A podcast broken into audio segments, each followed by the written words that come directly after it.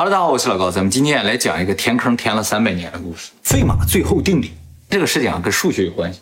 对数学不感兴趣的人呢，可能没听说过，但是啊，我敢保证是一个有意思的事儿。费马是17世纪的一个法官，就这法官出了一道数学题，结果让全世界最顶尖的数学家300年都没能解释，史称费马最终定理。当然，这个定理啊，现在已经被证明了。所以呢，今天给大家介绍一下究竟怎么回事。费马定理的内容是这样的，就说 x 的 n 次方加上 y 的 n 次方等于 z 的 n 次方。他说这个公式啊，当 n 大于等于3的时候，没有正整数解。就是没有任何一组正整数能符合这个公式，就这么一个看上去简简单单的公式，这数学家就证明不了。这在数学界属于非常罕见的事情啊。一起去睡觉了，一起拍挺的，一起后面老有意思啊。其实这个故事要从2500年前说起啊。2500年前就是孔子啊、老子啊、释迦牟尼啊、柏拉图那个时代，在那个时代还有一个非常有名的数学家叫毕达哥拉斯。这个毕达哥拉斯啊，算是世界上最早的认为这个世界是虚拟的人。他说万物皆数。说这个世界上所有的东西其实都是数字，2500年前，对，可见他已经认定了这个世界是虚拟。在现在看来，这个说法不奇怪，在当时非常奇怪。现在看来，这个说法可能也奇怪一些。什么？那么他除了发现了世界是虚拟之外，还发现了一个非常有意思的事情，就是勾股定理。勾股定理又叫毕达哥拉斯定理，就是直角三角形两边的平方和等于第三边的平方和。我们老说的勾三股四弦五，就是勾股定理一个最明显的代表。当然，勾股定理不光勾3股4选5了，也可以勾5股12选13，也就是说5的平方加12的平方等于13的平方。像这样的组合有无数多个，想有多少有多少。那么这个勾股定理被发现之后，作为一个非常重要的公式呢，被希腊的一个数学天才丢番图啊收录到一本书里。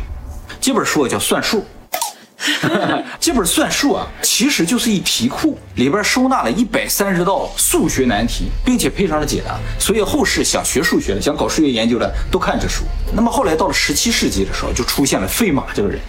这个人啊，是一法官，他为什么出了数学题难倒了数学界呢？就是在17世纪的时候，那个法国呀，法官是一个非常崇高的职业，做法官的人就要求私生活非常严谨。私生活严谨，对对对，私底下不能随便跟人出去玩，不能和别人喝酒，也不能结交朋友，因为如果你有朋友的话，他遇到了官司，你就不能公正裁决。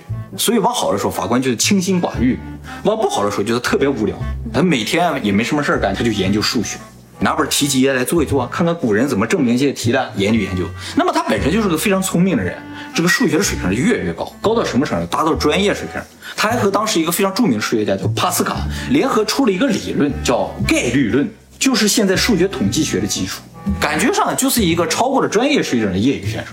那么由于他的数学水平越来越高，他就不断的寻求挑战，他就把那些数学家都解不了的题都拿过来解一解，还真去解了不少，就让很多数学家原地扫面。啊，不是，饿想吃点扫面。由于当时几乎没有什么数学难题能难倒他，所以啊，他就开始研究这个《算术》这本书，看看古人都研究什么，他们都怎么证明。他发现古人证明这些东西也不难，于是他就把里边所有的题啊都增加了一个难度，自己又编出一道题来，然后自己再解，就是能难倒他的就是他自己。他就在那个《算术》那本书上就在写。给这个题改一改，这样的话更有难度，自己来解一解。其中就包括毕达哥拉斯勾股定理。他看了这个勾股定理就觉得勾股定理太简单了，不如就把这个二次方都换成 n 次方，我来整整看。于是他就在这个勾股定理旁边写了一段话啊，将一个立方数分成两个立方数之和，或者将一个四次幂分成两个四次幂之和，或者一般的将一个高于2次幂分成两个同次幂之和，这是不可能的。后边又写了一句话特别气人，他说啊，关于此呢，我确信发现了一种美妙的证法，可以证明它，但是余白太少了，我就不写了。这个就是费马定理的全貌，他只把结论写出来。对对对，其实他写这段话的时候，没人知道这事儿。他死了之后呢，他儿子收拾他的遗物的时候，发现一本书，里边都是费马写的注释啊，写了一些自己的想法啊，还有一些证明的过程。于是费马的儿子就把他写满注释的书当成一本新书出版了。那么也由于费马在数学界的影响力嘛，所以很多人就买来这本书来看一看。所有题当中，只有刚才那段话没有办法证明，他自己也没有写怎么证明。那么其他的数学家就想证证看，结果谁也证不出来。那他之前做的那些题都是对的吗？也不都是对的，但是至少能证明出，要么是对的，要么是错的。对的多一些，错的很少。费马这个人虽然不是专业人士，但是人家是一法官。法官啊不撒谎的，谁说的？通常不撒谎嘛，所以信誉还是有的。大家觉得他说他证出来了，应该是证出来的，而且随便你拿些数你去试一试，你就发现真的就没有这个解。那么这个费马定理也是整本书中唯一一个无法被证明的定理，所以被称作费马最终定理。那事实也证明啊，过去的300多年，没有任何一个数学天才、数学家能够证明费马定理，所以费马定理又被称作数学家杀手。就是你哪个数学家你要研究费马定理了，你这一辈子你就什么都不用干了，而且你肯定证不出来，所以就是数学家杀手。费马定理吸引人主要有2个原因，第一个就是它这个公式非常的简单，不像一些难题啊有很多条件复杂的，没有，就这么简单，一目了然，哎，你就偏偏证明不了。还有一个吸引人的地方就是费马说他证出来，而且用一个非常美妙的方法证出来，非常气人啊！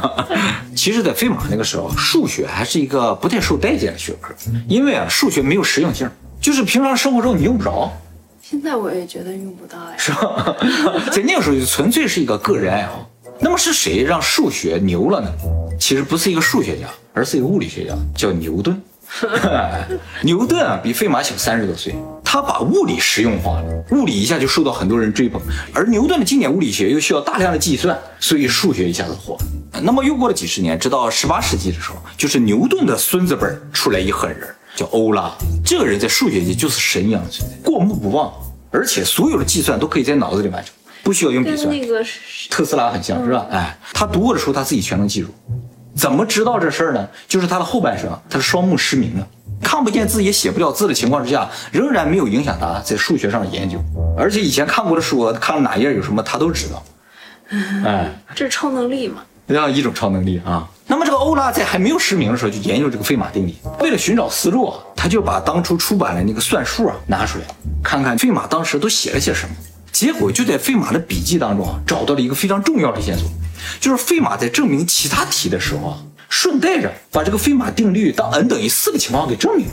欧拉一看说：“哎呦，费马这不把等于4的情况证明出来了吗？”于是他就用费马的思路把n等于3的情况给证明出来。也就是说，费马说他能证明这事儿不是假的，人家随便就证明出来n等于4的时候是对的，而且用这个思路还能证明出n等于3也是对的。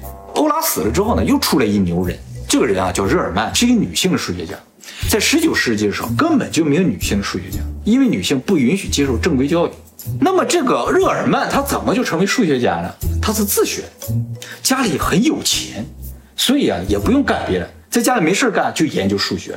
就是这个热尔曼提出了一个全新的思路去证明费马定理。后来又有别的数学家利用他的思路证明了n等于5的时候，费马定理成立。所以到热尔曼为止，3被欧拉证明了，4被费马自己证明了，5被某一个科学家用热尔曼的思路证明了。事实也证明5不能用3和4的思路。这个题难就难在这儿，不是说用一个思路能证明出所有的结果的。后来到了1840年的时候，7也被证明出来了，但是就到那为止，就再没有人能继续下去了。又过了100年，到1945年，出来一个特别牛的东西，计算机。马上就用这个计算机啊去算了一下费马定律，一算真的就没有证出这些，就说明费马定律啊在计算机能计算的范围内都是对的。但是呢，不管计算机怎么算，它也不能够算到无穷大呀。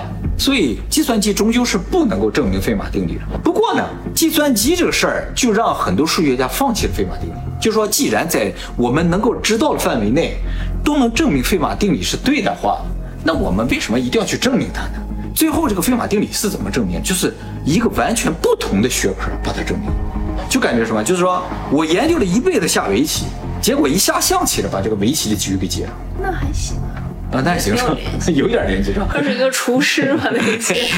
哦，那没到那么夸张了。就是在1955年的时候啊，日本有2个数学家，一个叫谷山，一个叫志村。这2个人啊，提出了一猜想，叫谷山志村猜想。这个谷山志村猜想就是说啊，所有的椭圆曲线和模型式都是一一对应的。听不懂是吧？哎，完全不重要。他的意思就是说，所有的人都是动物。他们提出这样一个猜想，这个数学问题啊，其实对于数学的根基是非常重要的。如果能证明，很多问题都能解决。但是在当时还没想到它跟费马定理有什么关系啊。那么谷山和志村这2个人就拼命研究这事，结果研究了3年，谷山自杀了。谷山一死，志村也解决不了这个问题，所以谷山志村这个猜想就很难进行下去了。那么又过了20年，到了1984年的时候，德国的一个数学家叫弗雷啊，用反证法证明了，如果古山志村猜想是对的，那么费马定理就是对的。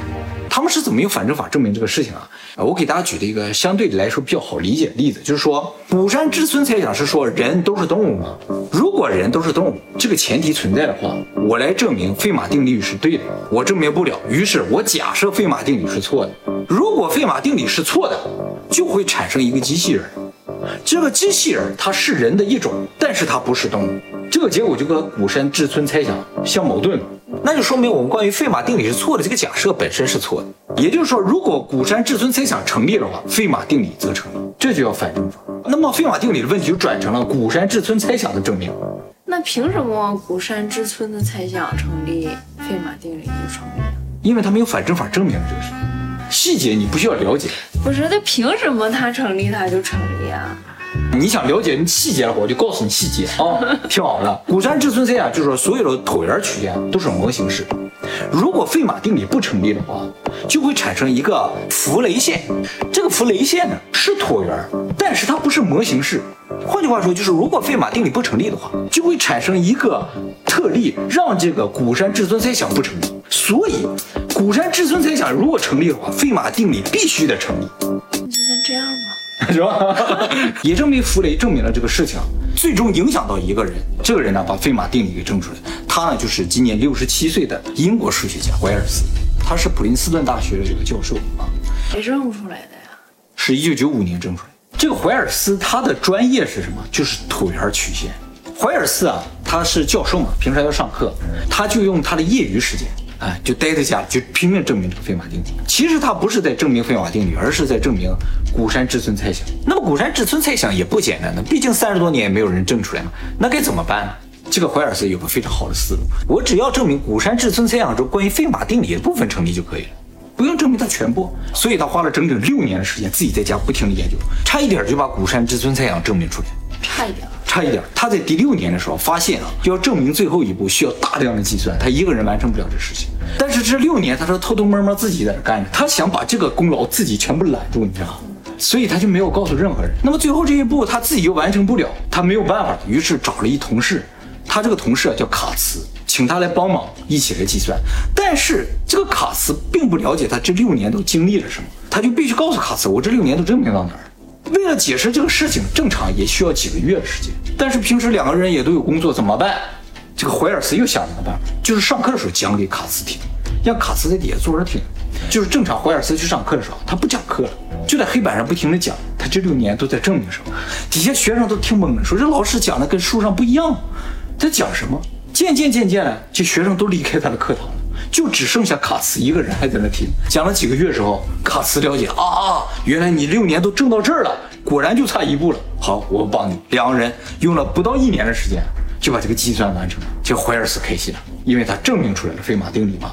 他想怎么来发表这个事情呢？他就在学校里边发出一个公告，说我过两天要开一个演讲，希望喜欢数学的人都来听。演讲的题目不告诉大家，不秘密。其实在这个时候多多少少就周围有些人注意到，就说这个家伙啊好像在研究什么高深的东西，可能这个演讲跟这事儿有关系啊。于是很多对数学感兴趣的人就都去听，结果第一天啊就听啊，莫非他讲这事儿跟古山志村猜想有什么关系？第二天更多人来听，哇，莫非这事儿跟费马定理有关系？第三天就世界上最顶尖的一些数学家全都来了，到最后他就把这费马定理怎么证明就告诉大家，所有人都起了鼓掌了，一时间就成为世界的大新闻，就说这300多年没证明的定理被证明。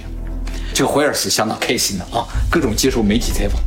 结果呢，世界最高的数学委员会啊就派了专家来检查了，一检查发现他证明了有错，如果有这个错在的话，他这证明就不成立。于是他又开始重新研究，又研究了1年半，把这个错补上了，正式完全证明出来。他当初发现有错的时候，他觉得他整个人生都毁了，就感觉一下上天堂又被打下地狱那种感觉。还好他用了1年半给他证出来，思路还是对的，他思路是对的。不行了，不行，实在没意思，是吧？怀尔斯呢，就在1995年正式发表论文，解开了费马定理，消灭了这个300多年的数学家杀手。与此同时呢，古山志村猜想呢也向前迈进了一大步。在1999年呢，很多数学家以这个怀尔斯的思路呢，去把这个古山志村猜想也证明出来。大家听到这儿肯定会觉得这事儿根本没啥用啊，是吧？老证明它干什么？其实啊，这个事情啊有两个非常重大的意义。第一个呢，就是对于这个数学家本身，数学家他研究数学、解难题是他的兴趣爱好，一生的快乐。